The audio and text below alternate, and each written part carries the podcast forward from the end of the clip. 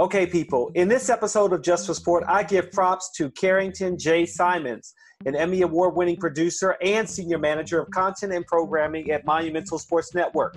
We talk about his transformation from an HBCU athlete to working in the content space in sports, how betting will change the landscape in sports, the evolution of esports, and what he hopes to see from the NFL with Black Lives Matter now that the season is here.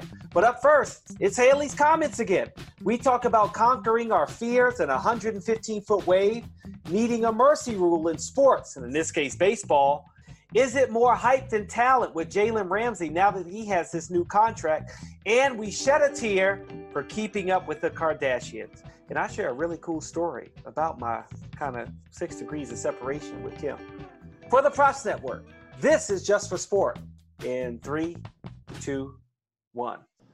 Okay, people, here we go. It's time for another week where we get into Haley's comments.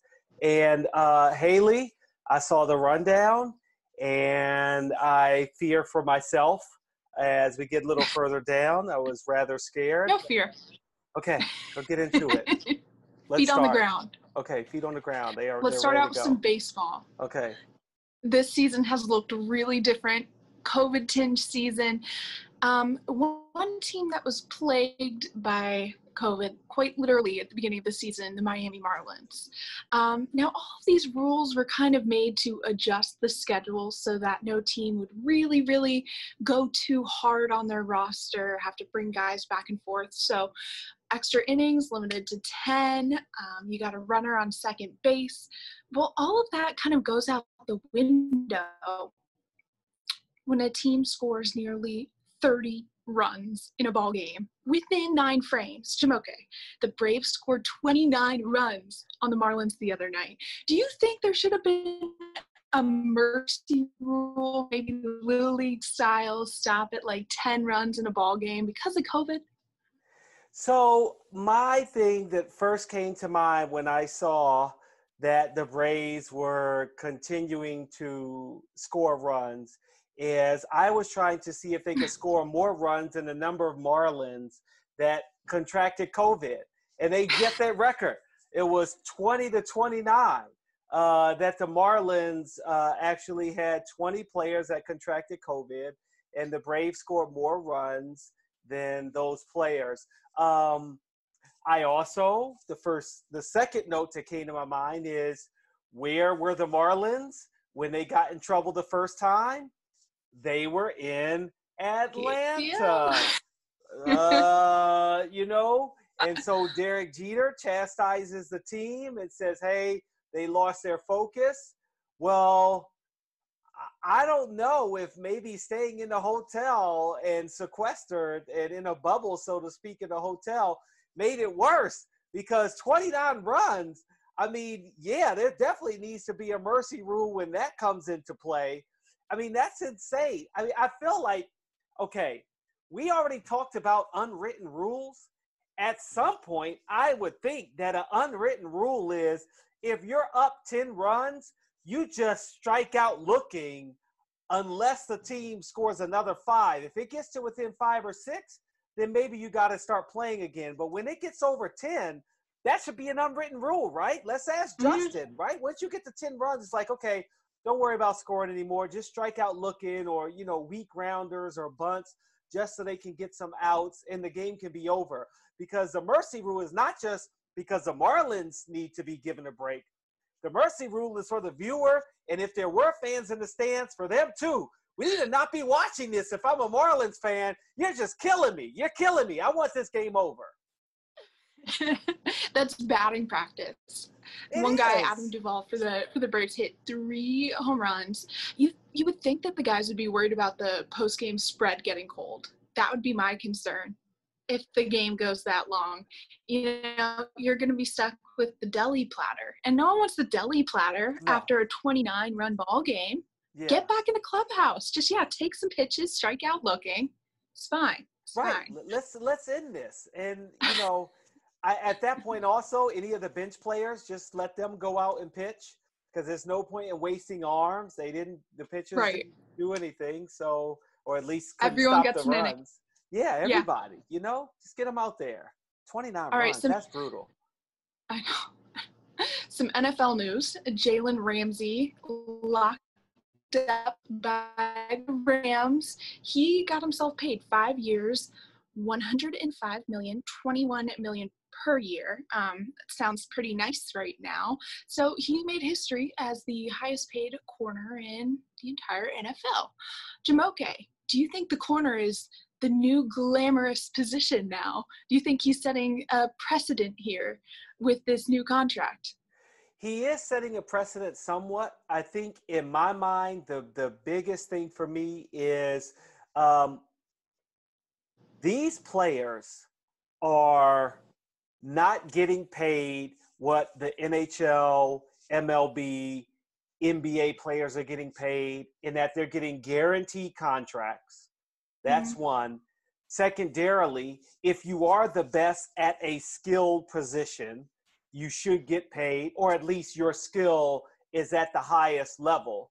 Um, and I look at some of the NBA players, and until Patrick Mahomes, you know, really got this, well, 500 million is a lot of money that he's kind of got. Let's let's call it what it is. It's half a billion. It's half a billion dollars. It's not all guaranteed, but I do think that yeah, NFL players should be up there. Aaron, the the, the key is the Rams got a lot of money. They signed Aaron Donald for a six-year, 135 million. Mm. Now they signed Jalen Ramsey.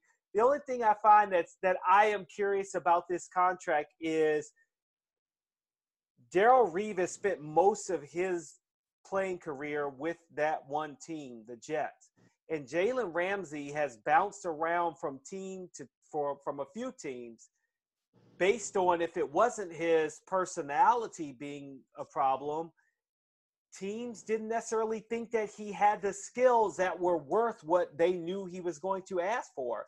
I imagine Sean McVay, the head coach of the Los Angeles Rams, feels like, yeah, we do think he has the talent, but I could see other teams like, uh, that's a lot of money for a player who does more talking than walking. But mm. let's see if he can live up to that contract, and it could be worth it. But the Rams got to win like two Super Bowls for it to be worth it. You see, you like to see good things happen to good people. And I saw something on Twitter that's going to hit home for you and me. A sports photographer from, I, I guess they both went to, um, maybe they went to school together, maybe she graduated. They maybe met on Twitter, but mm-hmm. she had posted that she was looking at buying a new camera, like a $5,000 camera, but she was going to get a used one. Yeah. He DMs her and arranges to buy her a brand new camera just out of the goodness. Just and so she shared that story on Twitter, and I was like, everyone get a camera now. Everyone. Yeah. That's so awesome. But he'll be able to buy himself a nice, like, one bedroom, one bathroom in the Hollywood Hills with that. one bedroom. Get himself maybe 1,500 square feet. I think he's going to be able to get he's going to be living large. I think that that is what makes it a pretty awesome story that he would do so. I yeah. like seeing and hearing stories like that where mm-hmm. athletes or people of means, period, just paying it forward, doing something nice for someone else who doesn't have the kind of money that they have and or just need a break to make it. You know, I mean, the yeah. fact that if she gets this camera and now, you know, five, ten years down the road, she's going to have this great career is amazing. Uh, you think about Deshaun Watson, who, you know, um, basically when he was a kid uh, and homeless, a football player helped him out. And now he sees a homeless person being kicked out because of COVID and being evicted in Houston. And what does he do? He helps this guy out. And I think that's that is what is really beautiful about uh, what what you see out of people who have money and can give back. It's the it is the big things. It's very important. The big things are very important when you give to a charity, causes, things like that. But it's some of those little things that can go a long way to helping out so many people, and that's just a wonderful story. And I wish him the best. I hope he gets some yeah, get, bowls in. Give a man a fishing pole, change his life, right? Yeah, yeah pretty yeah, cool. Yeah, yeah. All right, sticking with the NFL, Skip Bayless ran his mouth about Dak Prescott um, a lot of people are up in arms about this because a lot of people have a soft spot for Dak. Um, his brother unfortunately committed suicide earlier this year and Dak was really struggling, he came out and said on a podcast that he was struggling with anxiety and depression for the first time in his life. Well, Skip Bayless um, said he has no pity for Dak. As CEO of this team, of America's football team, he needs to put on a brave face and all that himself. So, what do you think I, I have a big problem with this because there needs to be a better conversation about mental health, particularly within sports, because it's all about, right now, it's all about suppress it, suppress it. Teams say they want to help and have outreach, but they really don't. They don't want to deal with problems, right? Mm-hmm. So you have a leader, you have an icon basically coming out and saying that he struggled. It's a start in the right direction. Um, and then Bayless is saying, no, cram that back inside. We don't want to. We don't want to hear about that. You struggle with that on your own. Yeah, I, I struggle with what you're saying. That I think, you know, back in the day, I, well, I don't know back in the day, but I feel like now the TV personalities that are being asked to almost say outrageous things to get in the news. And that's it. Mm-hmm. They want exactly what we are doing right now. Not that Skip Bayless believes what he says, as much as he wants people talking about him and what he said and putting him in the conversation with Dak Prescott. That's what he wants to do.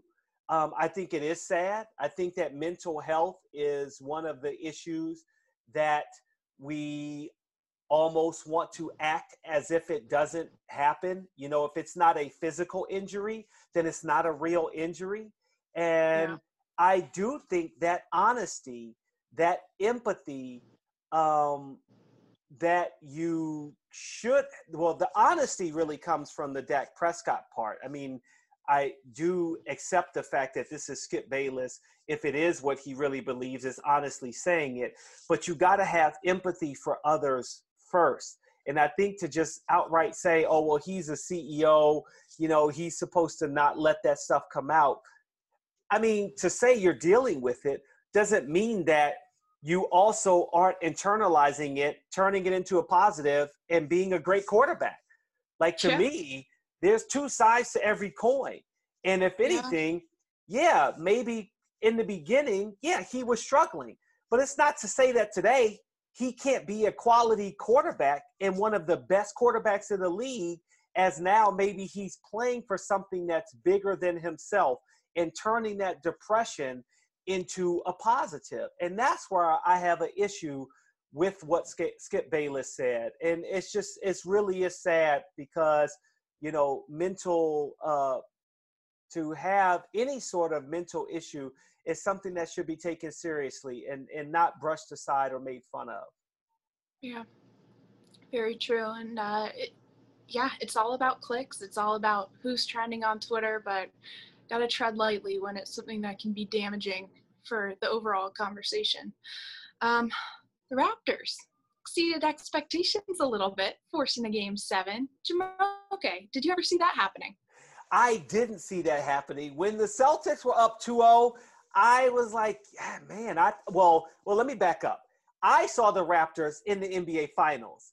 But when mm. they went down 2-0 to the Celtics, I said, maybe I was not really giving the Celtics enough cred as a real contender because I saw a Toronto Raptors team that had the, the longest winning streak coming into this restart.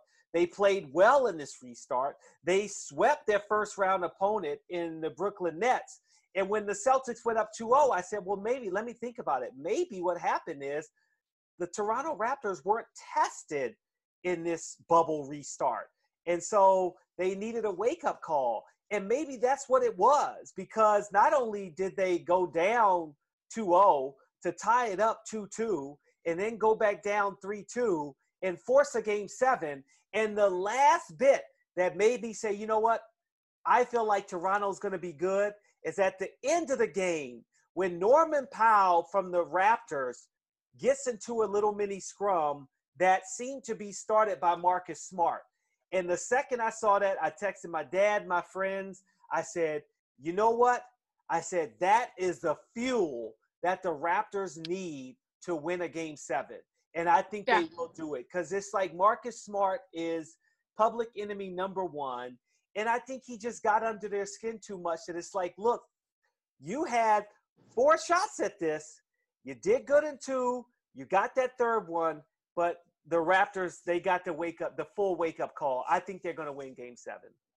Makes for a heck of a series. Now, yeah. Jumoke, this is the time of year or point in the season, postseason, playoff run, where we would kind of speculate about the off season, and it kind of seems like we have a bit of a dud that we're that we're coming up on. Not a super exciting um, free agency period, and compound that with COVID and team spending. I just want to know how exciting or lackadaisical do you think it's going to be? I'm totally discombobulated, out of sorts as everyone, because yeah. You know the NBA is in many ways trying to play it by ear.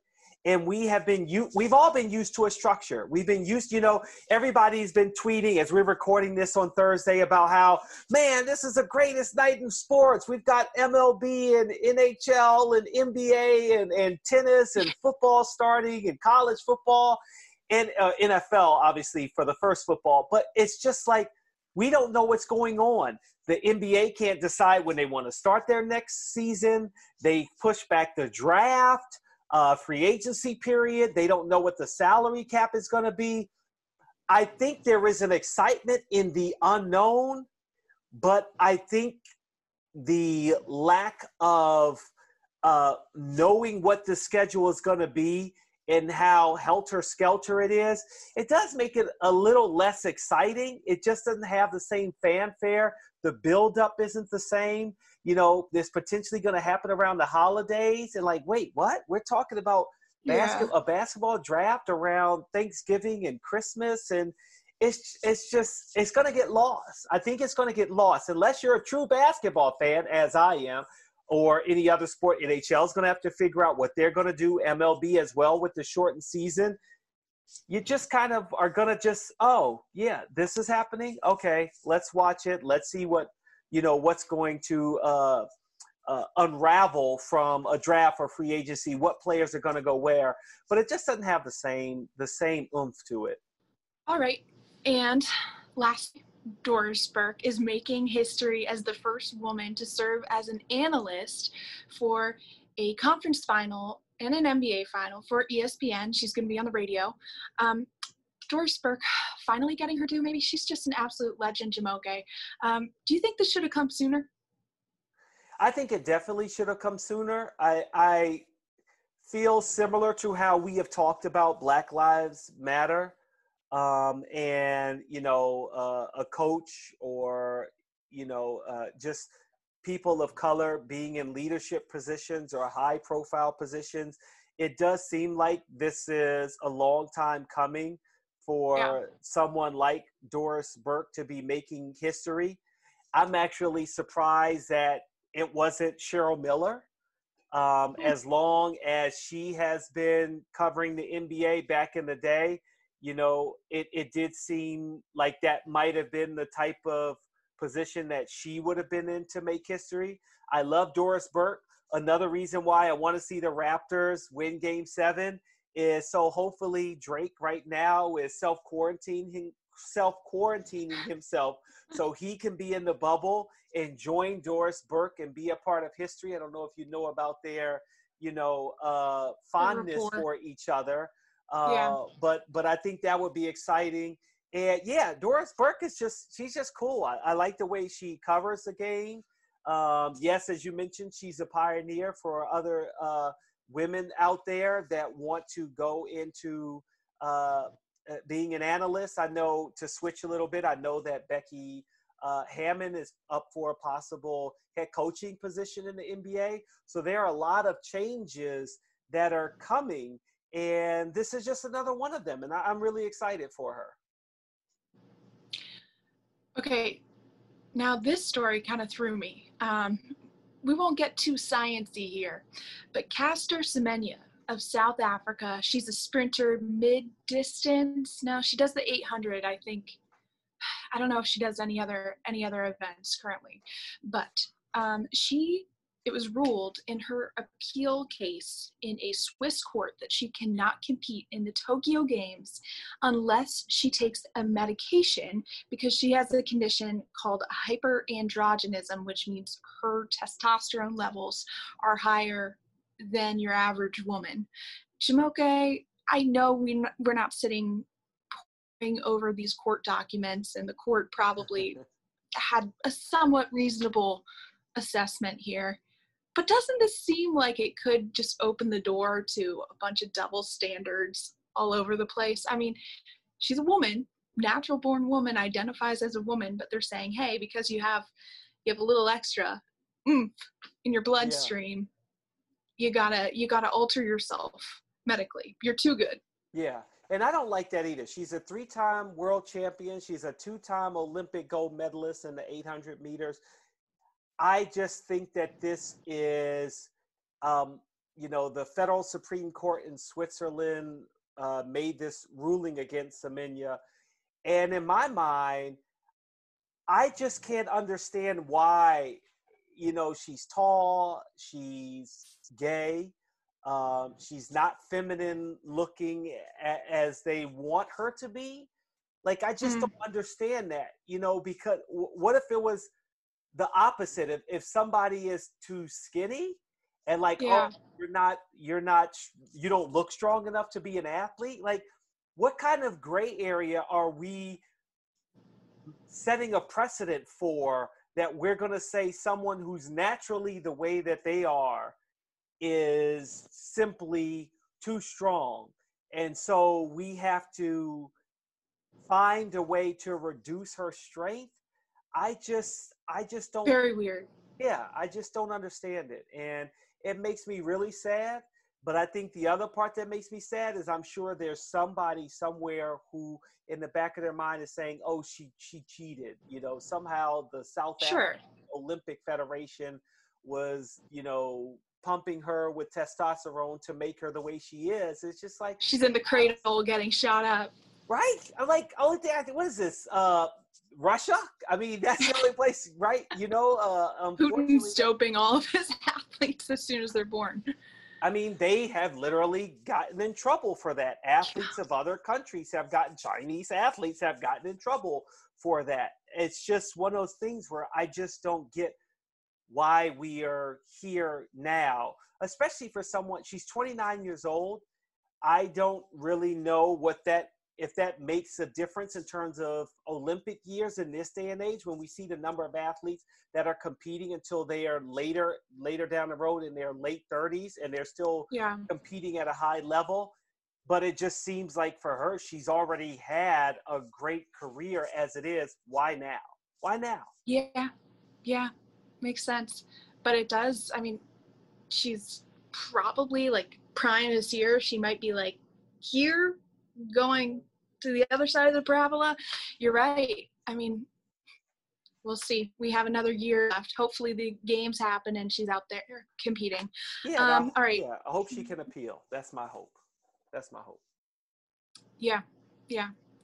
Okay, this one creeped me out, Jumoke. I saw this on Twitter, and again, we had we had an extreme sport last week. We talked about the illusionism and flying up three miles into the sky on balloons. How about a 115 foot wave? Surfing a 115 foot wave. No, thank you.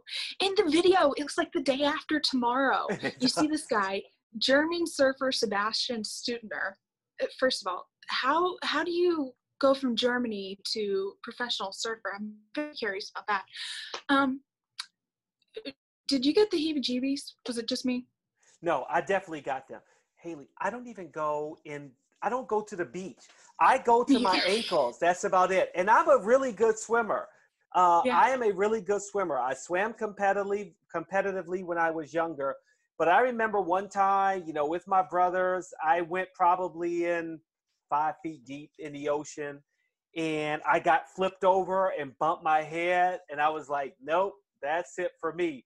And that wave was probably a foot high when I dove underneath it. There is no way I'm getting anywhere near on a on a 115 foot wave.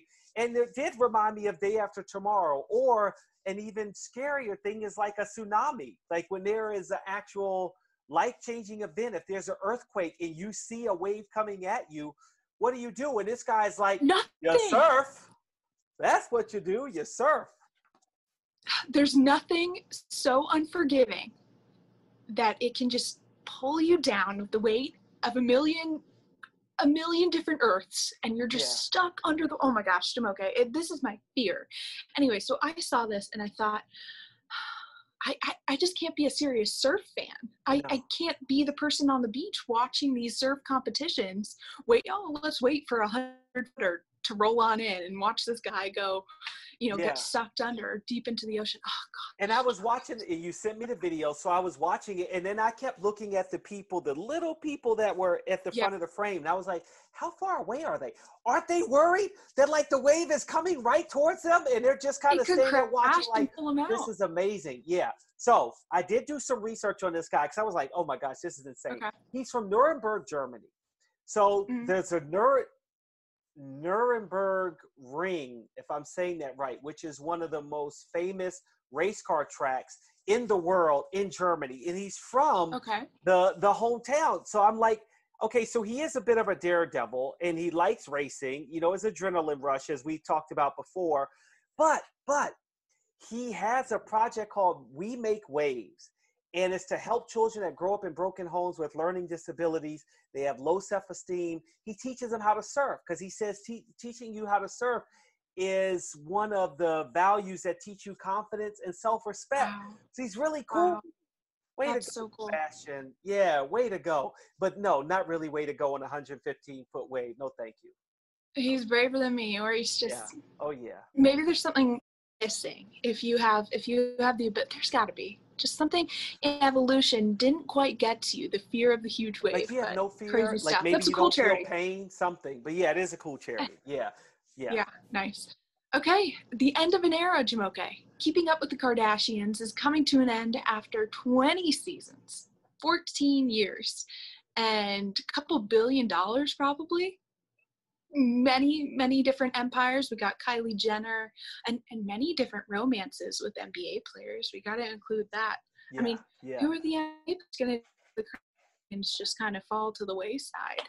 I don't think they will. I think they'll still be in the spotlight on Instagram and everyone's news feed. I think Kris Kardashian is a social business engineer and there's probably big projects coming up for them. But Jumoke, are you surprised this show made it so long?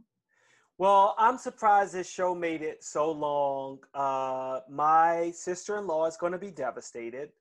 Um, Mm. It's one of her favorite shows, so I'm sure I will talk to her about her thoughts on it. Um, I think that I imagine if you talk about what's coming up for them, there's either going to be a Kardashian network and or Yeah. their own Kardashian social media. It- no open fans or any of that stuff. It's going to be Kardashian. That that's the app sign up for, and you just get all of their feeds. But I got a funny story for you. So I had the pleasure of really growing to build a strong relationship with Caron Butler, the former Washington Wizard, and he Hmm. invited me and my wife to one of his birthday parties.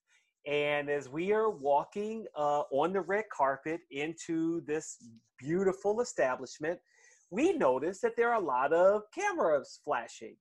And No. we were like, oh, these people, they really are taking pictures of us. This is really exciting. As we just keep walking and the light bulbs are flashing, and we open the door and, you know, and turn to open the door for the person behind you. Yeah, it's Kim Kardashian. And we're like, Stop it. at a party with Kim Kardashian, and she walked in right behind us, and it was just like, what what is what is happening right now? It was the single greatest and most bizarre moment of my life and my wife's, who doesn't like the spotlight. And be only so weird. it's so weird. And I was so bummed that I didn't stop most of these photographers and say, hey, can I get some of these pictures? Because I'm sure we're in this picture. We have to be.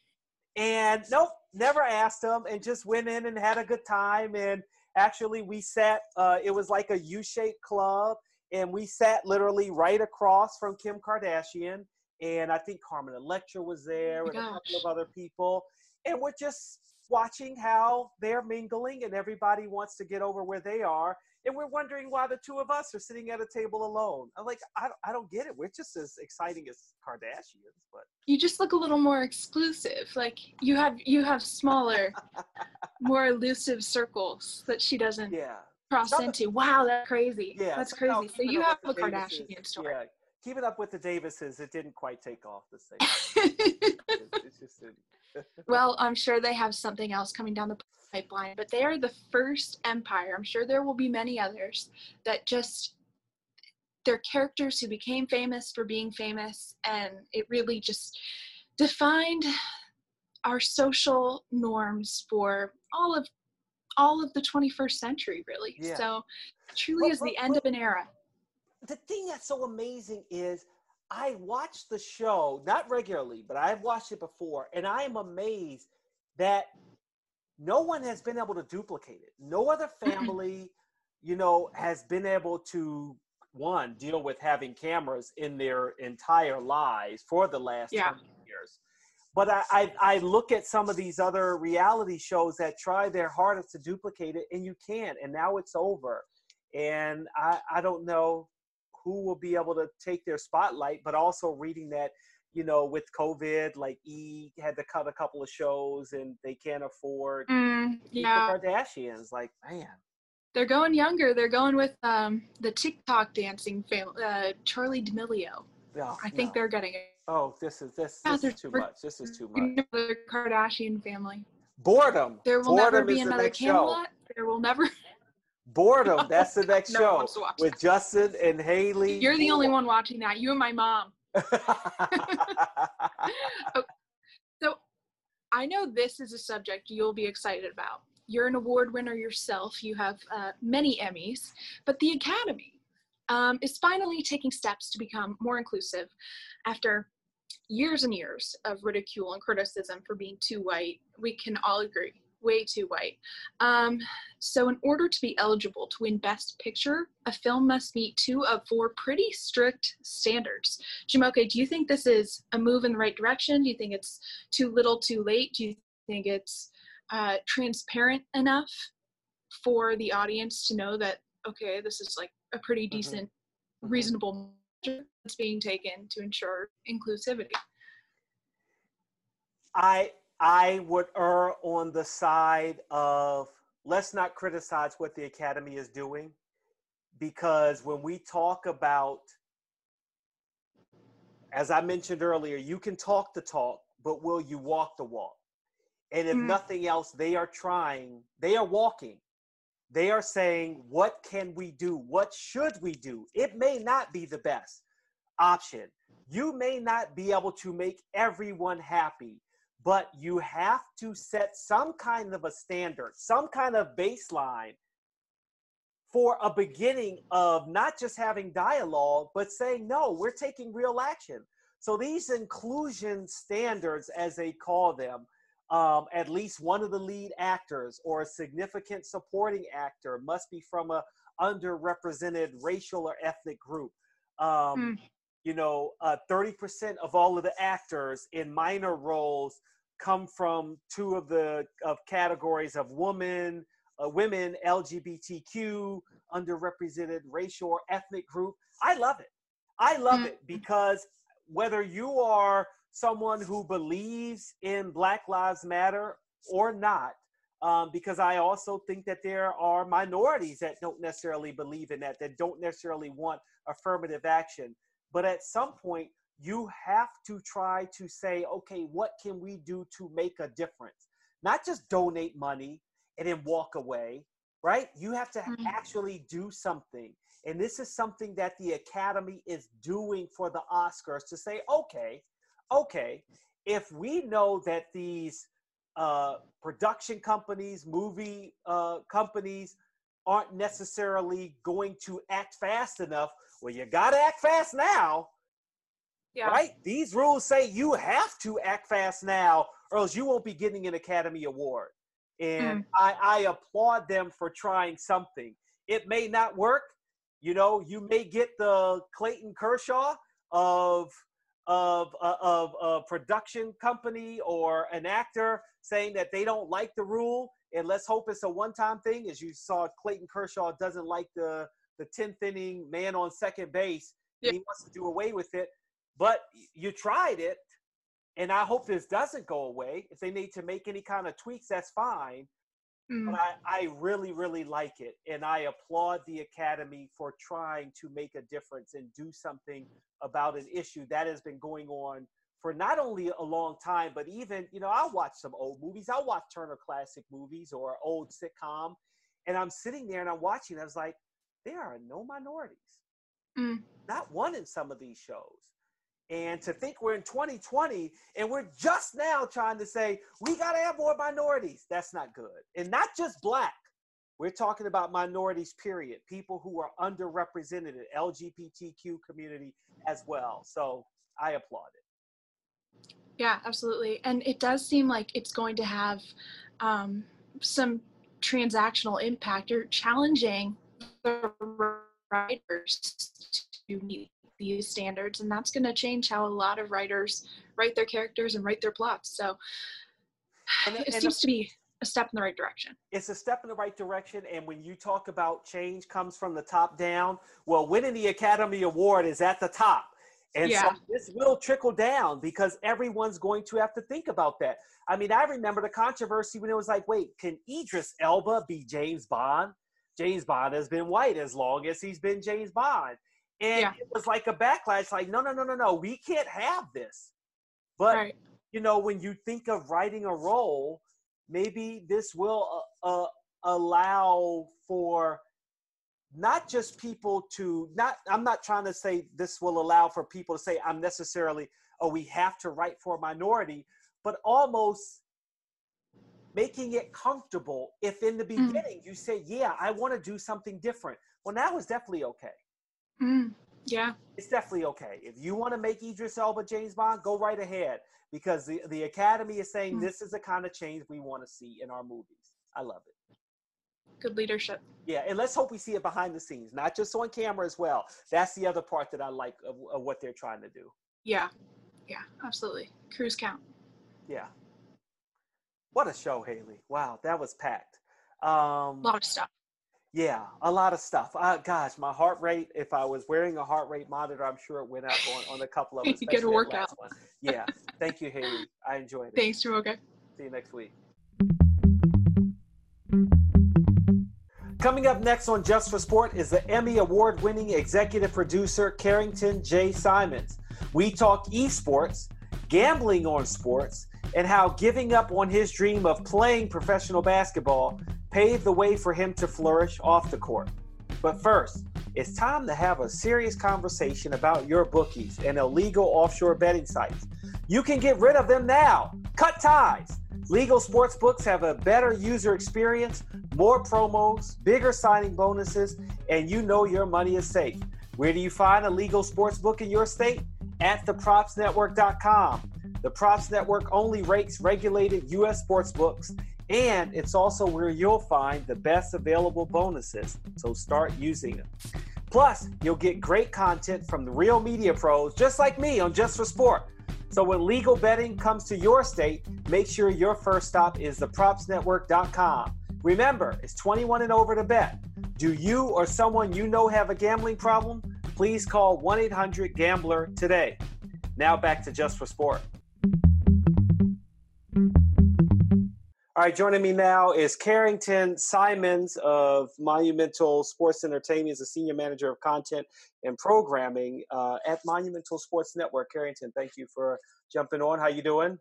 I'm good, man. I appreciate you having me, man. I appreciate it. It's been it's been a while. Glad we could catch up and and uh, talk about sports and how it relates to OTT programming. And I know that you were key in launching esports, uh, which is kind of uh, not a new landscape, but seeing the NBA 2K uh, Wizards Wizards District Gaming is just something that I didn't really expect for not only it to be here now, uh, the way it is, but I'm also like interested in how it took so long to get here. When I feel like Madden's been what? It's probably on its like 25th year of yeah. people playing Madden football and competing.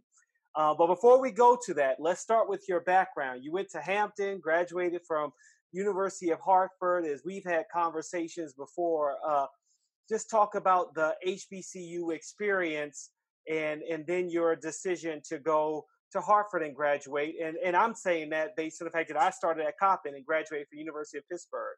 So I know about the transfer game. you know, you know about the transfer game, huh? Yeah, yeah. yeah. You know, it, it, it, an HBCU is is I think one of the most amazing college slash universities to go to. You get so much culture, so much uh, unity just with everybody there, and you know, I, I actually think there's a misconception with HBCUs because I think a lot of people actually look at HBCUs and say historical black colleges is all black people. Mm-hmm. But it's like, no, actually, if you go down to a lot of these HBCUs, they are very mixed. Like it is a very well mixed group of people attending a college. And I think that's a, a, stigma that HBCUs get a lot. And it's like, no, no, no, it's it's a college, it's a university, it's this is typical college here. Um, but man, I tell you, th- those those days at, at Hampton were, some of my favorite. Um, unfortunately, I had hoop dreams and ambitions. Um, so so I felt I felt compelled when my freshman year I didn't get the playing time I felt I deserved. Um, love the coaching staff at Hampton. Shout out to them. Um, but I just felt like I deserved a five foot eight to be on the court at least 45 minutes out of that whole entire game. the game ain't even that long. I want to be on the court more than the game should be. So I, I, felt compelled as a freshman, like this senior should not be playing more than me or this junior. So, you know, me chasing my hoop dreams is actually what took me to University of Hartford. And I'll tell you what, man, being someone who's originally from Chicago, but I moved when I was young, maybe about eight or nine, living in DC for over 20 plus years. At that time, 10 plus, uh, you know, almost a decade plus years uh, in DC. Going to Hartford, Connecticut, boy, I'm I'm telling you that cold, that New England cold. Woo, that that was a whole different beast right there. That was that was something. I, I mean, having class in 11 inches of snow, and, and they're like, "Yo, we we still good for class." I'm calling it like, "Nah, teach, I ain't gonna make it today. The way the way my body functions in my city, I can't feel my hands when I answer my phone, and uh, my, it's eating through my North Face. I think at that time they were Eddie Bauers. Like, nah, it was it was a lot, but. Um, I think overall, man, it was it was a unique experience. So Hartford's a you know a mainly kind of Jewish school, um, but to see um, the unit you see at a HBCU and then transfer to you know what we call a PWI, um, was an amazing experience, and I think that I learned a lot, especially from my Jewish brothers and sisters uh, going to Hartford. Um, it was an amazing experience to see the community that they have and and how they bond and how they unite as a people. And I thought it was really inspiring as I look at our race and our culture, uh, things we can possibly do in the future. So I think you know both sides of the fence. I think that you learn a lot from everybody. Uh, you just have to accept who they are and, and, and take what you can get and, and apply it to your life. So I, I enjoy both uh, both experiences. Mm-hmm. And it's interesting you call it a stigma because I do think it's quite interesting where people think of HBCUs like it's only African Americans there, you know, black people there. And one, it's like, well, let's first think about why HBCUs were started because those are the only schools we could go to. Ding, ding, ding, ding, ding. Right. I like, get in at that time, bro. right, right. But now I feel like, you know, it is different and we'll get into a little bit more you know the evolution of the school in general and what it can mean for our future. Uh, let's talk about how you went from school um, to trying to find a career for yourself and looking at your bio the one thing that comes to mind for me is you're looking at your father curtis symonds who's worked for espn bet worked his way all the way up to a CEO at BET, and then working with the Mystics at uh, Washington Sports Entertainment uh, back in the day. Like your father was accomplished, and mm-hmm. for you, what was it like living in his shadows? Uh, trying to make a path for yourself and what you wanted to do in your career? Yeah, um, you know, it was interesting. I think I had one of those situations that um, you know, I think that a lot of professional athletes kids have. And I said to say is where you have a person that is ahead of you who's who's accomplished some some pretty solid accolades. Um, and so, you know, when they look at, you know, the next up and coming from their kids, it's like, um, you know, are you, you know, what are you going to be able to do? What are you going to be able to provide and stuff like that? So it it was interesting, man. I tell you what, my dad, you know, he's always been a great mentor for me. He's never given me any pressure. And so when I first came out of college, um, I had a bunch of job offers. I had an opportunity to work for the NFL. Um, you know, uh, Carl Francis over there, who uh, is part of the NFLPA. That's my guy. Um, I had a few other, you know, opportunities from Nike. Um, you know, those jobs that you wanted to go to. And my dad was interesting enough that he wanted to start a gym facility. So, so this man decided at that time he was running the Mystics, and uh, he decided to build a seven indoor court, full fledged gym facility. And I said, oh, called Hoop Magic. Um, and so I was like, you know, at that time I was like, you know, Dad, like, what are you doing? Like, I love basketball too, but seven courts, you know, like, you know, we play basketball, but do we really play basketball? Like, I mean, we're basketball people, but you know, I guess the business side. Uh, and he felt compassionate enough to to really want to chase that dream. And um, for those who know, man, I'm I'm my dad is like my twin. So anything that he does, I'm I'm always 100% behind him. So I actually went over there and started helping him with Hoop Magic that we launched um, as soon as I got graduate graduated college. Uh, I ran that as a marketing director for a while, and then sooner later on, I became the uh, COO for them, uh, and was one of actually the youngest CEOs in Northern Virginia at that time. Um, and it was amazing, man. It was a great experience. I think the grind of learning how to run your own business um, and to build something from nothing is uh, amazing. Um, and it, it, it's something you can't even, you know, you, you don't understand it until you go through it, kind of thing. So it was a, it was a well learned lesson. Um, you know, actually, to, to mess up my story, to step back before that in college, I actually stopped playing basketball my last year. Um, I realized I'm five foot eight and that was a hard realization for me. uh, you know, and I told my coach, you know, at that time, you know, I was playing in the American East, man. JJ Barea had just came through and destroyed, I think, everybody in the American East. And I watched this guy, and I'm like, and you know, JJ is probably about five ten. He's probably on paper they say six foot, be about five ten. Mm-hmm. Um, and I watched this guy literally destroy the American East, like killed us, beat us by like 20 by himself. Uh, he he beat us so bad the next day or the next week he was on Slam magazine. It, it was ridiculous. And I'm looking at this guy and I'm like, okay, are you better than him? And I was like, nah, it's just not. I'm not better than him. so, like, you know, I haven't even heard of this guy, and he, if he's not a pro, which he actually ended up being a pro, um, I was like, you know, um, yeah, I don't have a chance. So my last year, I ended up uh, opting out of my last year. My coach Larry Harrison, um, amazing coach, um, allowed me to keep my scholarship, and I didn't have to play my last year. And so my last year, I was actually a scout for the Mystics, um, and that was actually under Tree Rollins. And for those who know, he, I think I'm dating myself, but Tree's a legend. Tree, um, yeah, big old Tree, man. That was my guy. So that's who I reported to, and, and Sheila Johnson. Uh, at the time, and uh, yeah, that was an amazing like that was so dope. Like I love that kind of what made me really love the essence of sports in terms of that back, I mean that front end office kind of thing, like right. Um, and then from there, like I said, I did the hoop magic thing. I bounced over and worked with the Urban League on the nonprofit side, and then uh, a few years later, man, I get a call from my guy over at Monumental, Darren Montgomery. Uh, love that guy. That's my guy, Monty. Um, Monty calls me up for the weirdest interview I've probably ever had in my life. Uh, he says, "Come in. I think I got a position for you." I said, mm-hmm. "Okay." Come in and have a hour and thirty minute interview about running the youth and the fan development side for the Wizards. That would sooner uh, later turn into the junior Wizards uh, department. And it was probably the craziest time. I went in there, hadn't applied for a job. I know Monty because he's a family friend. Uh, Monty calls me in, have an hour long interview. I meet literally the whole entire department.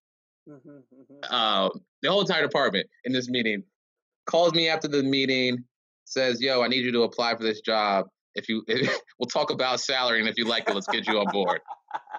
Swear that was the story. I, I never I never applied for this job. Like I applied later after the interview, but I didn't apply before that. Like I swear that's the story. Like funniest story ever. And then you know from there, man. Um, you know the biggest thing I always tell people is you got to prove yourself, man. So I was able to create and show I was of value. Um, in that space, and they knew my ties with some of the uh, community in the DMV because I've just been here for some years.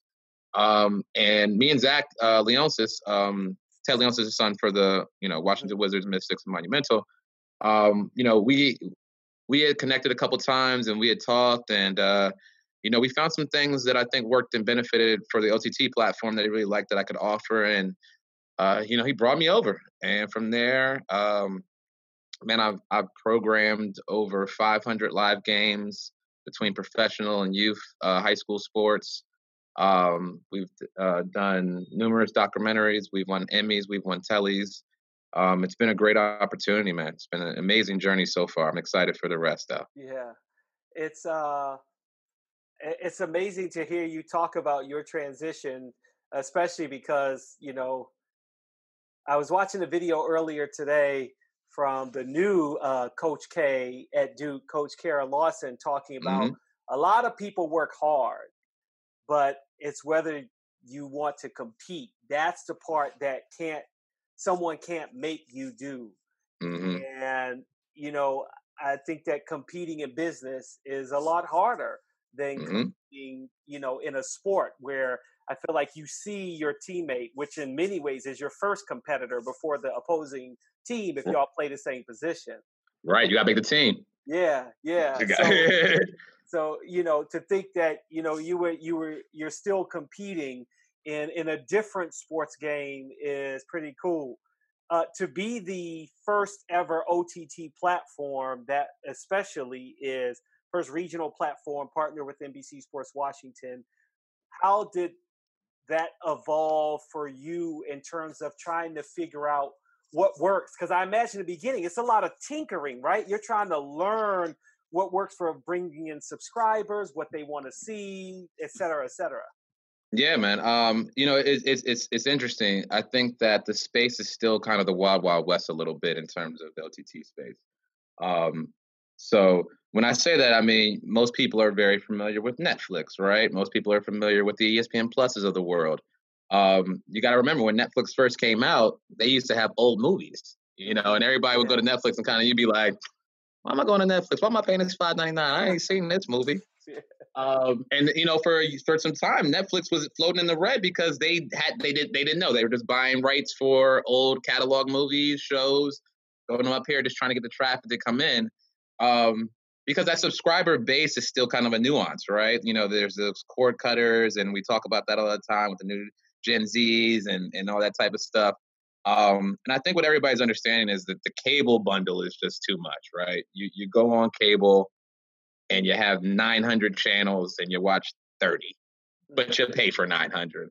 And so I think that um, a lot of sports teams and and, and the Leonsis were actually, I think, you know, um, I don't necessarily want to say pioneers, but they were very uh, meticulous in their approach to this, right? I think they saw a space that they see in the future um, can have some really big opportunities from them as a sports organization.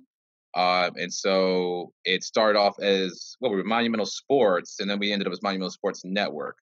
Um, and the OTT kind of part of that came when obviously NBC Sports Washington bought in, and we decided that okay, on the linear side, we're losing a bunch of subscribers, obviously cord cutting, but we don't even know who these people are. You know, we can't retarget with the messaging or anything like that, and we're not capturing anything. You know, there's no information being captured. Um, so for most people who don't know, when you look at these big organizations like the ESPNs and the TNTs of the world, when they go into these cable bundles like a DirecTV, they're just getting paid a percentage off every household. Now the percentage can float and be, you know, a, a pen. Uh, let's say three cents for every every household. But when you take three cents and times it by 20 million, it's not a bad day, yeah. you know, being part of these packages. And that's that's the benefit of doing linear. The challenge what they're now having is um, is that linear or satellite is now going on the decline because people are now wiser and saying, I don't need to pay two hundred dollars for cable when I only really need to pay fifty dollars and get all my favorite networks. Um, and I can go over here and get that. And so that has now become a very new landscape in terms of actually capturing those data from these people. So now when I sign up, I'm putting my first name, last name, credit card information, email address, address. That right there is such a high value for marketers. That right there is such a high value for companies because obviously they have a profile of you. Um, we now know how to market to Jumoke. We know what he likes to eat, what kind of content he likes to eat. You know, when he watches, he likes these games around this time. He watches this movie every now. And you, when you think about like Netflix and all those, that's why when you go to your profile, um, it's tailored towards you. Yeah. Uh, and you can kind of tell who a person is sometimes. I tell I tell people the funniest thing is go to somebody's YouTube channel on their phone. Oh my god. And it'll gosh, tell you who they are. Yeah, yeah, yeah. it It'll it expose you. It'll expose you. So you're like, so you watch Yeah, yeah. You? I'm telling you because you, what you what most people don't realize is your profile has been created. You this is who you are. Um, Mm-hmm. Yeah. and it's so interesting when you think about it in that sense. And so, you know, on the OTT side, we saw an opportunity, and, the, and then uh, we launched, man. And to your point, man, we had to try a bunch of different things. I think when we first started off, it was like, all right, guys, here's a bunch of money. Just shoot for the stars, see what happens. Um, and as we started going, the, the network's been up for about six years now. Um, you know, we started realizing when some things started sticking, right? And we we kind of think that we got something going there.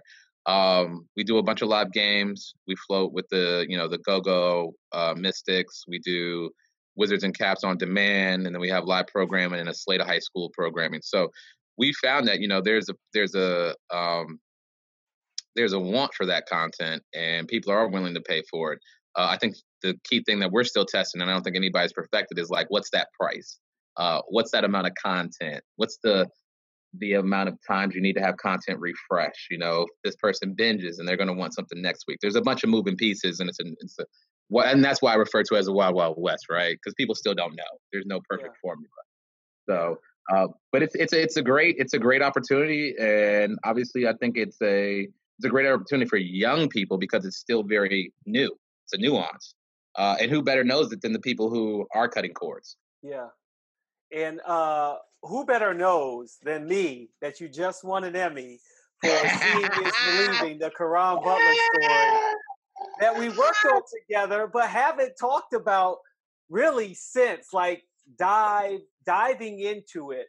How special was it for you to win the award, but to know what I'm not gonna say it wasn't your first time doing it, but I felt like as far as us working together on projects, you were probably more involved in this one than you had ever been in any of the processes from the mm. production side. Not so much the setting it up and getting the deal signed, things like that, but really being involved in a production. What was that like for you?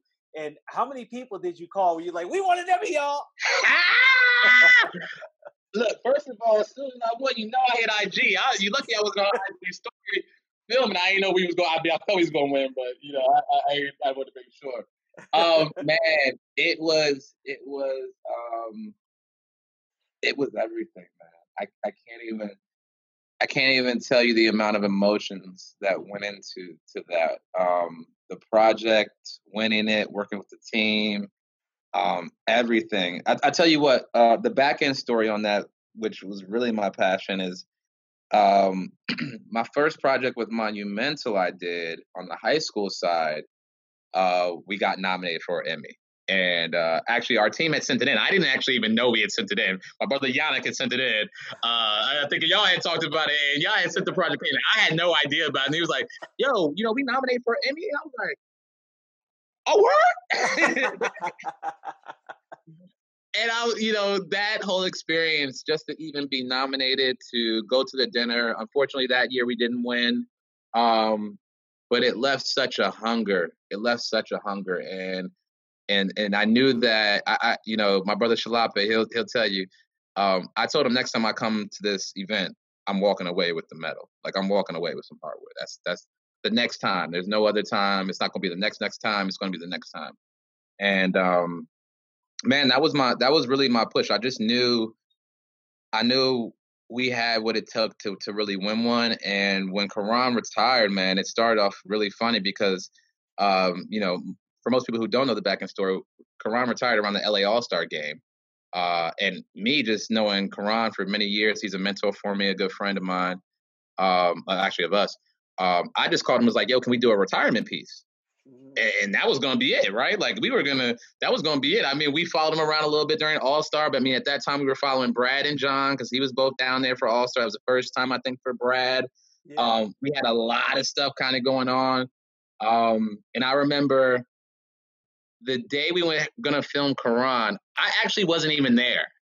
Uh, I I had to fly back from LA to DC, so I wasn't even actually there for the interview. And my brother Yannick, um, they have you know producing his butt off on that piece. They went and uh, our whole crew, Ariel, Tanya, um, they went, man. Well, yeah, I forgot. Ill Will was there. Uh, man, they went, and, and when my brother Yannick got back, man, he looked me in the eye and was like, I think we got something. and,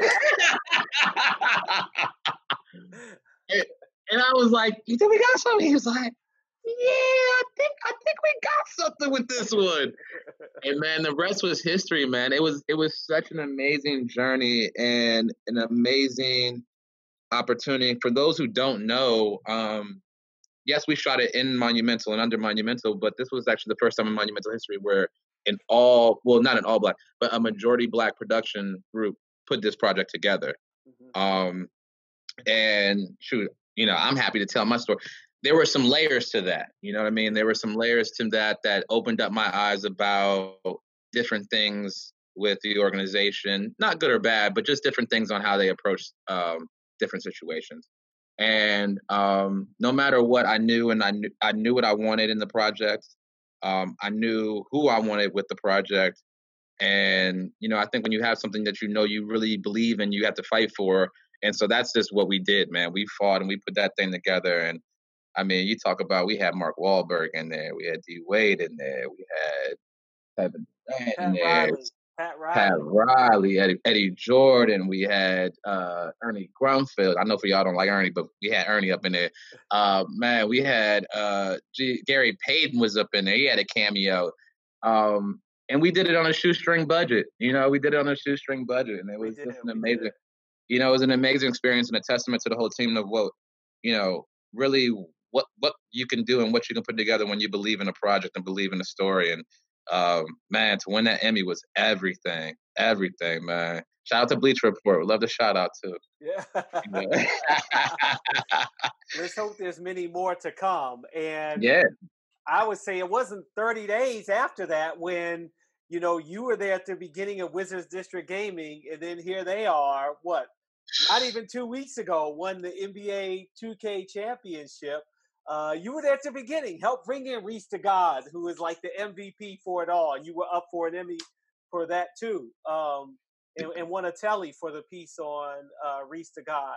Uh, just how exciting is that? And did you expect NBA 2K and esports to? Am I wrong in saying it took a long time for basketball to get to that level? Because I feel like I used to watch the Madden reality show where everybody was playing for that championship you know, like we talked at the beginning, 20, 20 years ago we started that. Yeah. Yeah, I think I think the I think the thing with um I mean to first off to for those guys, shout out to Reese, Dave Fry, Awkward, uh Nudini, uh JBHM, B Rich, um my man Grant who started from the beginning, Pat, Andrew, those guys, man, amazing team. Um and they earned it, man. Those guys went from a rough season the year before not making playoffs, not winning any tournament money to man winning some tournaments, bringing home the chip, and I'm just so proud of my guys. Really, Reese and, and Dave Fry. Um, those brothers really just fought so hard and knew what they wanted to believe in, man. So it was an amazing experience to see those guys, and I'm so happy for them and what they were able to accomplish. Um, to answer your question about the esports thing with basketball, I think that what most people don't understand, kind of what esports is like, so esports is not necessarily a nuance. It's a nuance to the greater good, like the greater mass. But um, you know, esports really started with those like games like Call of Duty, where they're kind of like first hand gun games, or like Doom and those kind of games, or like the racing games and things like that. And and they really built their community off really competing on a global scale. And I think sports, when you think about like 2K, took a little bit time to come over, a little bit more than Madden, right? Because when you think about football, there's only really one football game. Mm-hmm. You know what I mean? Like there's not really other, one other, you know, rival to Madden. Like Madden came out, football's over. Um, and so they had the whole market.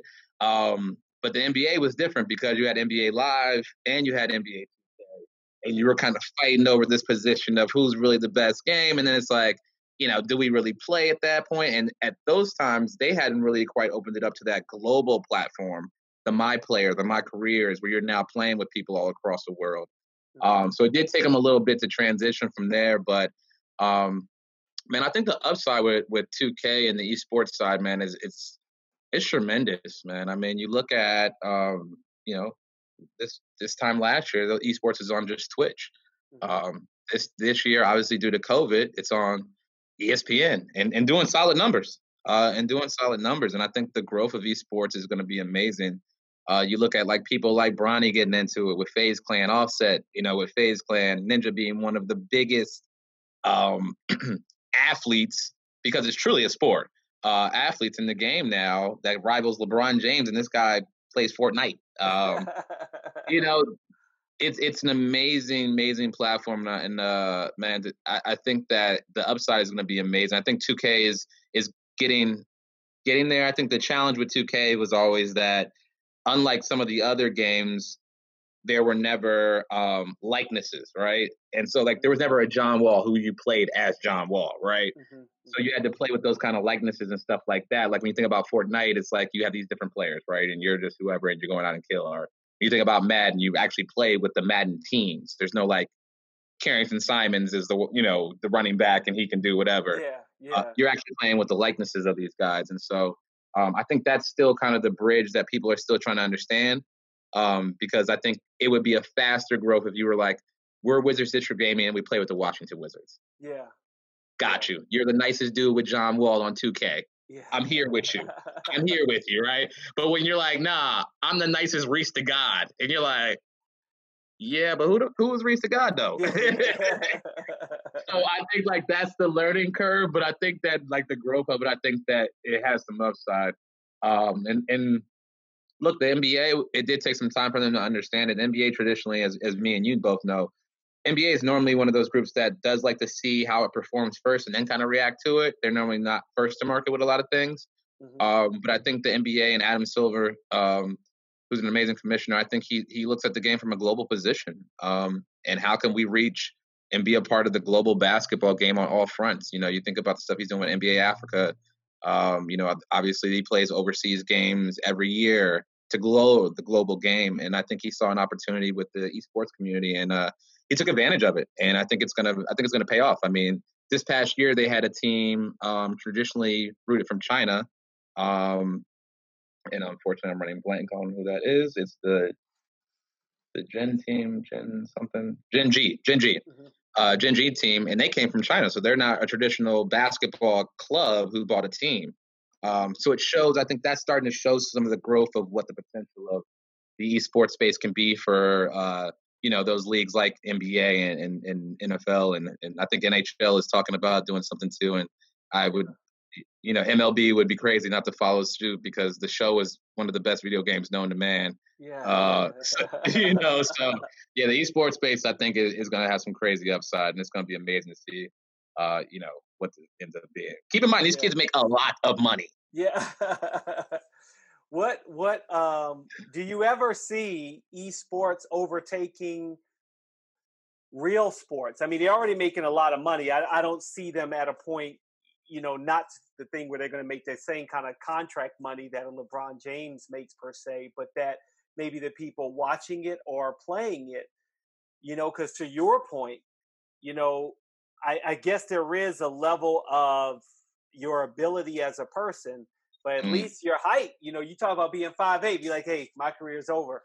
There is no height or anything with playing esports. You can be whatever height you want to be, size, speed, agility, yep. all of those things. Uh, where do you see the future of esports as if not a replacement, at least something that's even more and more parallel with real sports and athletes?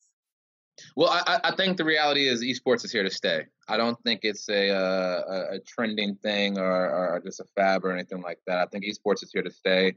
Um, I think what you're going to start seeing soon is colleges picking it up, high schools picking it up, and actually creating leagues around esports. Um, and I think that it's going to rival traditional sports full front. Um, the first event I ever went to was this event called ESL One, uh, and it's held out in the uh, um, at the Brooklyn Nets facility. Um, and the first time I went there, this thing was packed. I'm talking about line around the corner, kids lined up, got their laptop with them, getting ready to come in. organizations like Nike and and top organizations buying suites in this spot. Like I mean, fully, and you're talking about 12 to 13 hours of gameplay, and these kids are in here for all those hours. Mm-hmm. Concessions for 12 to 13 hours.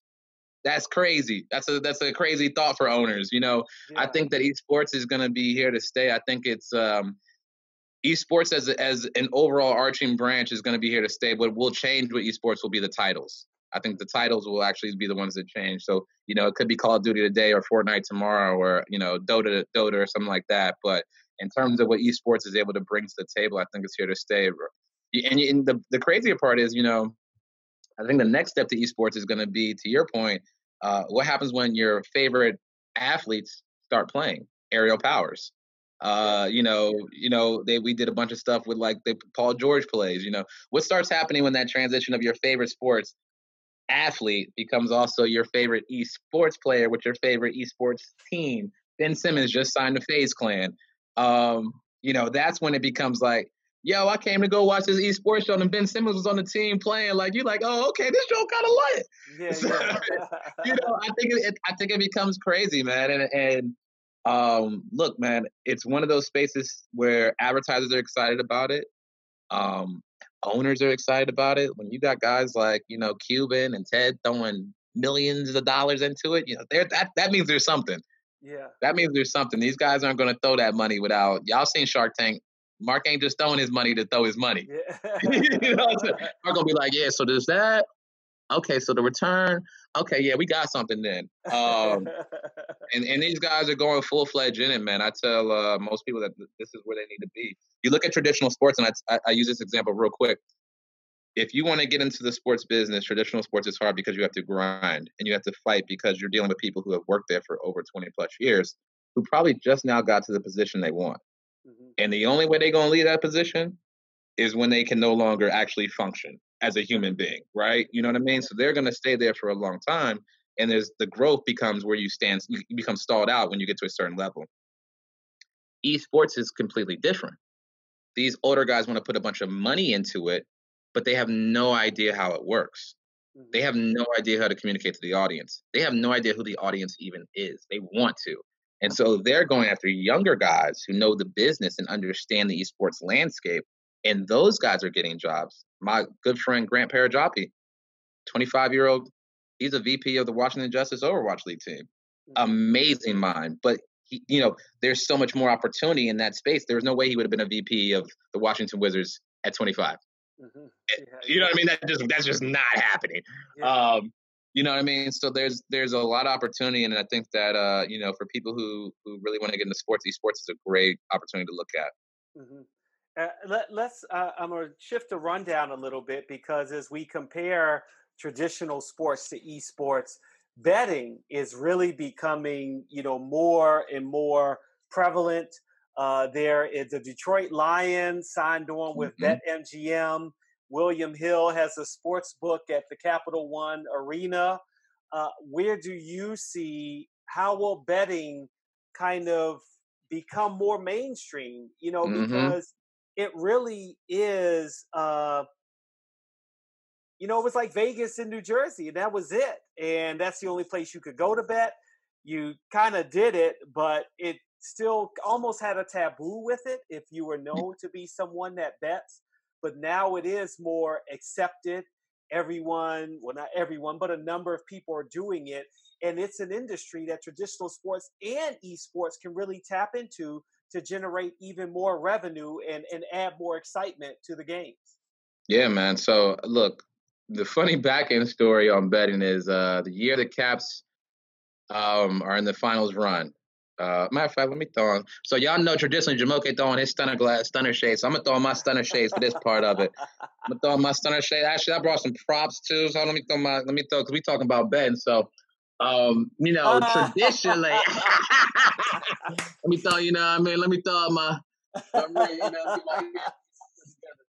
we was out in Vegas. You know, traditionally. Yeah, traditionally. You know, um, nah, funny story. Let me take this off. um, man, so during the Caps run, we uh at that time, me and my director and uh Zach were out in Vegas for probably about I want to say about two and a half weeks, man. Zach had told us, um, I want you guys to pretty much go around to all the sports books learn sports betting and gambling. Uh, what's that? 2018, I think, because what they yeah, did when last yeah, 18. Yeah. He's like, you know, just learn, learn all all the things you can learn, everything. Um, we even met the guys who are Vegas. So when ESPN says we, you know, these are the numbers that Vegas reports, we met the four guys who make up Vegas. Mm-hmm. Uh, it was it was just a crazy experience, and that right there told me like, boy, this is about to be crazy. Um, for those who don't know, sports betting and gambling is a $150 billion industry. Mm-hmm. That's not the slots. That's not anything else on the tables. That is sports book and sports betting and gambling alone. Mm-hmm. So you look at a $150 billion industry that the Supreme Court then just says it is okay to bet, but mm-hmm. states have to regulate and get their stuff in order but we're okay with it. It for a millionaire is like a, a, it's like a candy factory. They like wait what? So we can bet. We can we can bet. We can bet. These guys got so excited. Like you think about it, and and for what most people don't maybe understand too is to backtrack a little bit more. The United States is actually one of the only countries or continents. I'm sorry, um, country. I'm countries uh, that do, don't do sports betting. Like, right. That like, was that was started another question like, I have. Yeah. Yeah, like that's something that's actually very traditional in Europe. Like if you go to Europe, you can bet on almost anything. You can bet on when somebody's having a baby, when somebody might die. Um, you can bet on like if they're gonna wake up and come out at ten o'clock today. Like is Prince is the Prince gonna come out and be at the house at like you can legitly bet on probably almost anything under the sun and it's legal. I mean, they not... wear they wear you know the the the logos on their jersey. They're the oh, sponsor. Oh, is uh, the sponsors. Three six five is a sponsor of the EPL team. Like, wait, what? Right. It, this is a very normal thing. People think like this is like, oh my God, sports betting games going to change everything. It's like, no, they've been doing it for years overseas. Like, yeah. I mean, sure, there's some laps and stuff, but like, whatever. Like, it's going to happen. And so, you know, like again, these guys have been waiting for it. They've literally been waiting for it. And uh, yeah, it's gonna it's gonna change the landscape, and for so many different reasons, right? Um, you do not now have to get to the point where, all right, first the states are going to adopt it. So now it's like, okay, I don't have to go to Vegas, or I don't have to go to New Jersey to bet, or Delaware. Don't have to do these things. I can actually go right around the corner.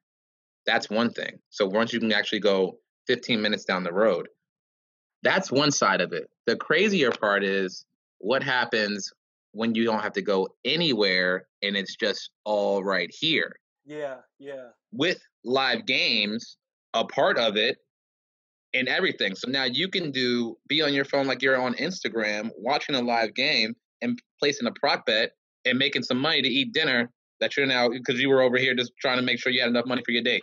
Mm-hmm. Like it can happen that fast.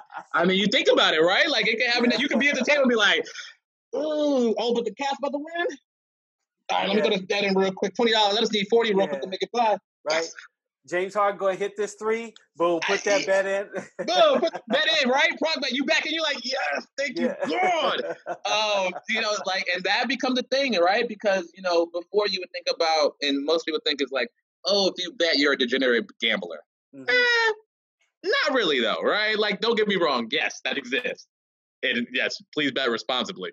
But the average person who maybe doesn't understand the bet and the parlays and the plus ones and minus ones and stuff like that, can now go to, or soon will be able to go to maybe their app or maybe the local grocery store, or maybe this you know place right around the corner, and place real time bets that are very simple.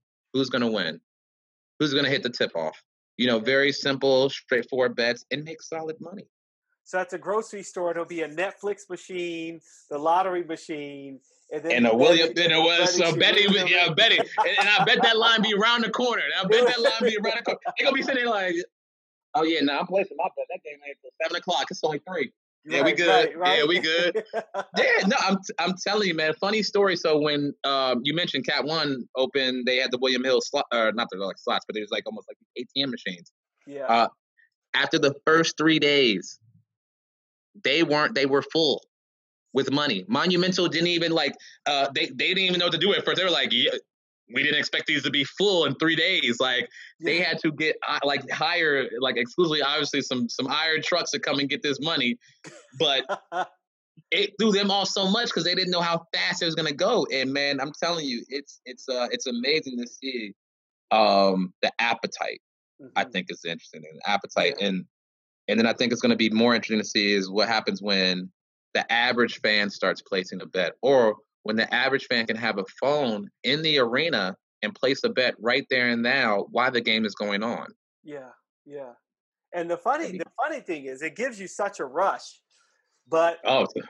it's tough because being the employee of the organization, you can't even right. bet. Like, oh yeah, man, like I you know, you can't be a part of it but you you can sit there and, and watch and be like, man, you, you, you, can't bet, and it ain't worth risking your job for that for that bet. Uh-uh, unless you throw uh-uh. unless you throwing up some real bread that's a game changer, it ain't it ain't worth it. And you know something that somebody else don't know, yeah, it ain't worth yeah, it. Yeah, no, it ain't no. worth it, man. I remember those yearly uh, betting classes we had to take before the season started. Every time we had to take a quiz and know that we can't bet. But it is exciting, and I love that it's mainstream and you know, I, I hope that also means that the generating of income doesn't just go towards the athletes, but the employees and, and their mm. salaries and the benefits and you know what you have at your disposal to play with for budgets and things like that can all go up with some of this money from betting. Yeah, man, I think definitely think so, man. And the other thing too is, man, it, it takes games. You got to remember, it takes games like and I love my I love my sisters in the WNBA, but you know, for those from a business side, know the WNBA in terms of performance is traditionally not is traditionally floats in the red. Mm-hmm. Um, but it takes games like that, and when you add a betting component to it, obviously your viewers and your rates are going to go up just naturally. I mean, you yeah. think about think about the March Madness tournament. Think about when you have a bracket and when you put money in versus when you don't have a bracket. Right, right. you know what I'm saying? Right. When you got a bracket, you like, hey, hold on, who's playing right now? Yeah. okay, all right, yeah, okay. All right, who in that game? Yeah. when you don't have a bracket, you're like, you're like, yo, the games are on. I mean, that's cool. Yeah, yeah. Maybe I'll watch all one right. later, but whatever. I'll yeah. catch it. Yeah, I'll catch it. It'll be cool. Like, I don't have a bracket this year, so it's cool. I'm not really tripping about it. So, like, yeah. you know, that shows you right there the intensity to like just how much more you're now in tune because you're a part of the game. You're now mm-hmm. invested fully in the game. And, and, and to your point, man, it's exciting. That rush is like uh, man, it's amazing.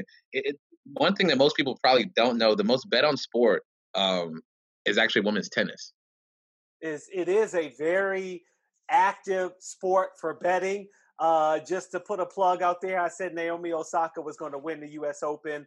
I'm going to do some uh, semifinal picks and some men's picks later. I didn't do so well on the men's side, but Djokovic, I mean, come on, he got knocked out because a line he hit a linesman. It wasn't like he lost a tournament, but yeah, women's tennis. And I wish I had Azarenka, her against Serena mm-hmm. Williams. You know, it's yeah. going to be a big match. And Naomi Osaka versus uh, Jennifer Brady is going to be good too. But women's tennis is, is, big. Women's tennis is big, man. I mean, those girls play too. But yeah, man, that's one of the bigger sports that uh that do like that the games are bet on. Um, because they look at it like there's no other factors, right? You have one v one, and they, you know, there's not five other people on the court 11 people in the field, however many people on the ice. It's like, nah, it's just these two. Yeah. And, yeah. you know, who going to win? It's like kind of thing. Um, and the women's game's obviously, I'm not going to say more predictable, but you have, you, you know who's a stronger component than the men's side, I think, a little bit more. Um, but I mean, yeah, it's so interesting, man. And, and Naomi, I love you. I Yeah. think you know. Let's yeah, I think. Yeah. Yeah, let's see what happens. Uh, are are you watching what's happening in the NBA? Are you enjoying this the bubble games, the bubble playoffs? What uh, are you as you observed it? Did you like or not like from the experience? And then has it affected your ability to uh, enjoy the actual game on the court? I love the bubble. I'm not even gonna hold you. I personally think it has been some of the best AAU NBA basketball played. I love it. Um, you know, the games have been amazing. Um, the players have played up to a whole different level. Um, there's no distraction.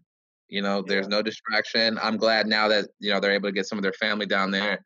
Um, but the talent level, man, it's so funny. I think when you see some of these guys play in the summertime and maybe the guys who aren't the superstars and they play against regular guys and you're like, yo, he's really, really good Yeah. but he gets no time on the on the regular team.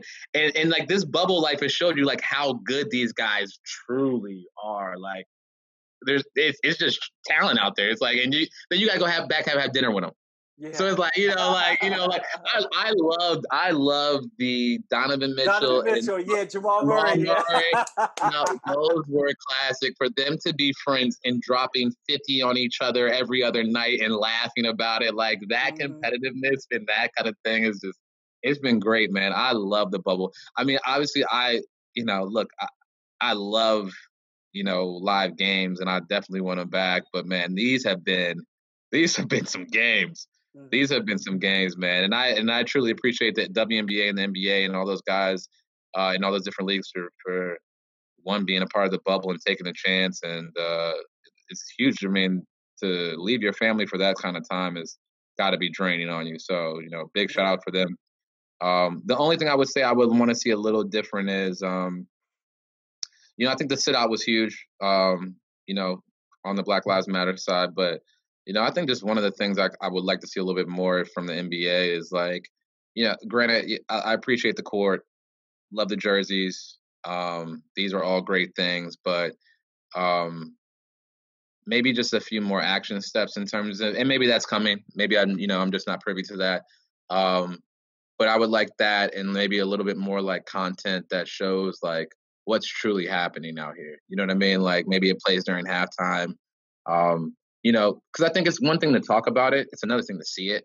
Yeah. So, like, you know, to actually be able to see like a halftime piece of like maybe Kyrie's piece he did on Breonna, you know what I mean? Or see a halftime piece of, you know, stuff that happened to, you know, so many numerous black people around the country, just as a reminder. I mean, I think to be able to do that is then now really saying like it's putting it in front of everybody.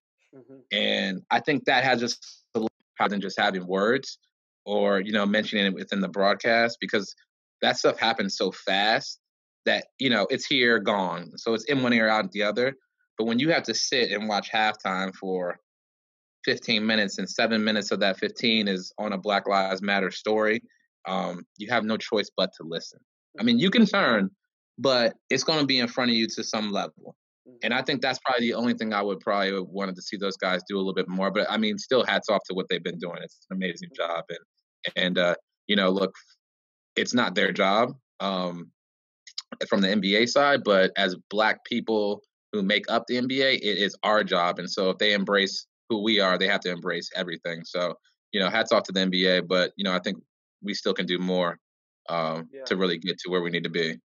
And I think they're definitely trying. I mean, even Washington Mystics and Tasha Cloud said, "I'm not playing this season. I'm gonna, you know, really try to make change uh, in in social justice." Uh, and and the interesting thing, and what you talked about, what the players are going to do, what teams and leagues are going to do. The NFL is starting as we're recording. They're going to be playing tonight. We record this on Thursday as the first game. The Kansas City Chiefs, the Super Bowl reigning Super Bowl champions, and their number one quarterback is a biracial quarterback. And this is the first time that you have you're going to see what the new NFL looks like. The Mhm. NBA in many ways, long before this, has always seemed to be kind of at the forefront. At at least, you know, in the last, I'd say 20, 30 years, maybe 40 years at the forefront of trying to make change. And maybe it's because it is predominantly an African American league, you know, by the 70s uh, to now. But the NFL, Patrick Mahomes, his first time, you know, talking and, and actually saying the words Black Lives Matter, seeing what he's going to do tonight. Are players going to kneel? What they are going to do to kind of not double down, but reaffirm what the NBA in many ways started with this mm. protest. Uh, is going to be interesting. How what do you expect to see from the NFL? Uh, and, and, let's just open it up to just the start of the NFL season. It just seems like all of a sudden, boom, it's here right around the corner. Hasn't quite had the fanfare as it would have had in the past. Yeah, man. Um, the NFL, to your point, man, it snuck up on us. I'll, I'll be honest with you. I, I to be a part of the NBA, the NHL, WNBA, and to hear the conversations of the bubble, um, to understand how they approached that and the different looks on that. And, and honestly, it was a very open dialogue. And I think that a lot of people were kind of riding that journey with the leagues that they were kind of putting this together. Um, the NFL was just like, here's a schedule we're going to be playing mm-hmm. soon. Like, you know what I mean? like, here's the game plan. This is what we're gonna do. New mask, new nothing. Like it was like, bro, our schedule is gonna start. Hey, y'all don't we gonna have our games. Don't you worry about it. At one point, it was like we gonna have fans. Um, you know, I, and, I thought like, wow, like you know, I it, it just came out of nowhere. Um, I'm interested to see the NFL. I think is is is going to be interesting. I think that um, the NFL for African Americans is a very challenging landscape, and I say that for a few different reasons. Um, when you look at other top four leagues, right? When you look at MLB, when you look at NHL, when you look at NBA, um, these guys have guaranteed contracts. Um, so their money, no matter what, is going to come to them. Um, you can cut me, you can, I can get hurt. You still have to pay me this money. Mm-hmm. Uh, and the NFL has a very different dynamic, right? Uh, the NFL has this dynamic where you can get a amount of money. They say you make 105 million dollars like Jalen Ramsey just got, but what is guaranteed? And the guaranteed money is actually the only thing that you know for a fact is going to be yours. The rest you have to play out with all different kind of you know guidelines and stuff like that, bonuses and, and, and different uh, things that are part of your contract.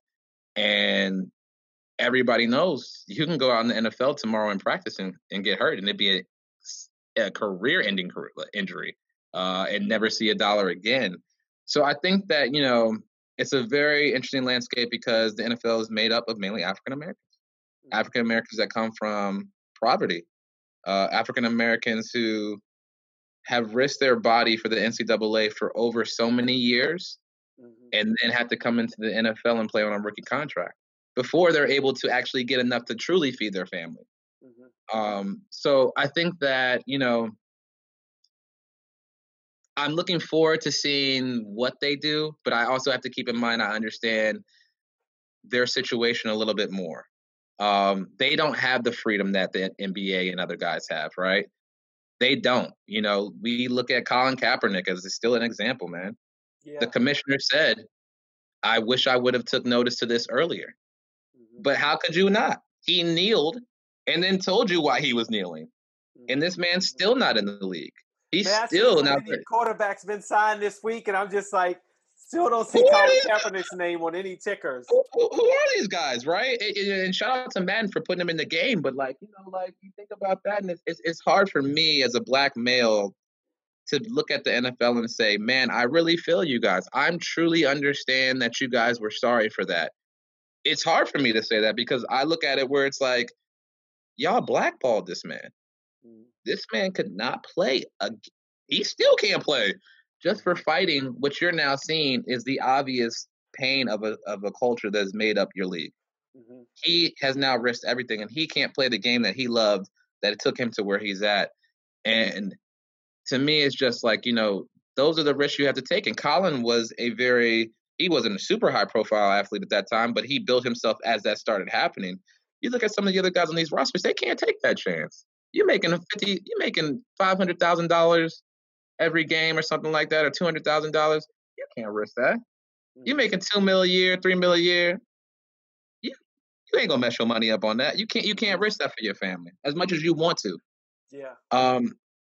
So I'm I'm interested to see what the NFL is gonna do, man. I, I will be honest with you. I love our players. I mean, I think that I'll be interested to see what Paul. I mean, Patrick says, and and I'll be interested to see if they take some knee some knees. I won't be surprised if they do or they don't. Um, but I mean, look, I think if we really wanted to make a statement, we would sit out a game or something like that. But those guys can't do that, and I totally understand that. You know, they're not like the NBA. They can't miss a game and miss that kind of money. Mm-hmm. You know, they got 16 games, so they miss one game. That's hundreds of thousands of dollars mm-hmm. that they will never see back. Where the NBA, it's like, you know, even if you lost out on 100, you got 82 more games, 81 more games that you got to play to get paid. Mm-hmm. Um, so I'm I'm I'm I'm looking forward to seeing those guys get back on the field and play the game that they love. But I'm not looking for too much out of the NFL in terms of, you know, really bringing light to Black Lives Matter. I mean, if if they truly want to do something to me, you know, the systematic racism that exists in the NFL and the football league is just has never been addressed. Truly, the number of coaches, the number of minority owners, um, the way these guys' contracts are handled, the you know the the payment that happens to these guys after they play uh, in the league and and at, you know the career after that. Um, the systematic injustice that these guys face just on the NFL side to me, I think is just it's huge. And until I truly see some of that change, it's hard for me to get excited about the NFL and what they bring to the table. Mm-hmm. It'll be interesting to to see tonight and over the weekend as the NFL is get started, getting started. As I like to say, you know, we call them, we say Black Lives Matter. I like to say, in many ways, no, these are live Black matters that we have to yeah. deal with every day. Uh, yeah. And uh, it's it's you know we support each other. We hope that everyone uh, in the country in the world, you know, you may not be going through the same things that a black person is going through, but there's some way that you might be able to relate and understand, empathize, and listen.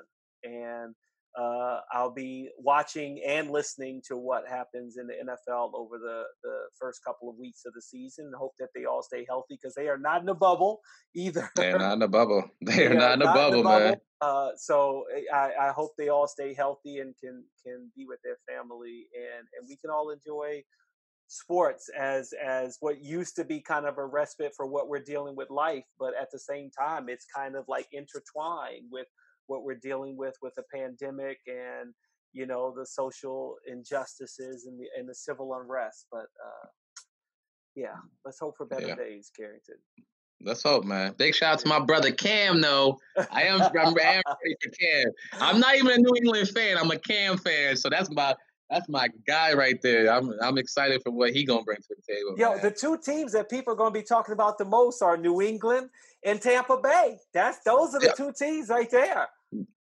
I mean, look, let's let's let's be real. Tom Tom's are great. I don't care where you at. You know, I you know I, I just want to see what this man Bill does with a mobile quarterback. I want to see what Bill does with a mobile quarterback because uh, he's he's Gregg Popovich to me on the football side. He is an X and O um, genius, and uh, I'm so excited. I'm excited for Cam. I'm excited to, I, you know, that, I will take that back. I'm excited as for you, like the players, man. I'm excited for them to get back to what they love, and that's always mm-hmm. the thing. When you get to get do what you love and, and take your mind off things, that's that's an amazing thing. But I hope my brother Cam has an amazing season. And I'll leave you with this as a, not a good note, not so much about Cam or Bill, but it is what it is. Man, you mentioned Gregg Popovich, first time since 1999, has not made the playoffs. This day, this will be a new day for New England and it'll yeah. be interesting to see how well that team does. So it'll be fun. Thanks. Yeah, definitely be fun. I appreciate. Appreciate you having me, brother. Have a good one. All right. I want to thank Carrington J. Symonds for coming on the show. We had a great conversation as usual, as I do with him. I hope you enjoyed Haley's comments and my Kardashian story. Thank you for listening or watching on the Props Network YouTube page.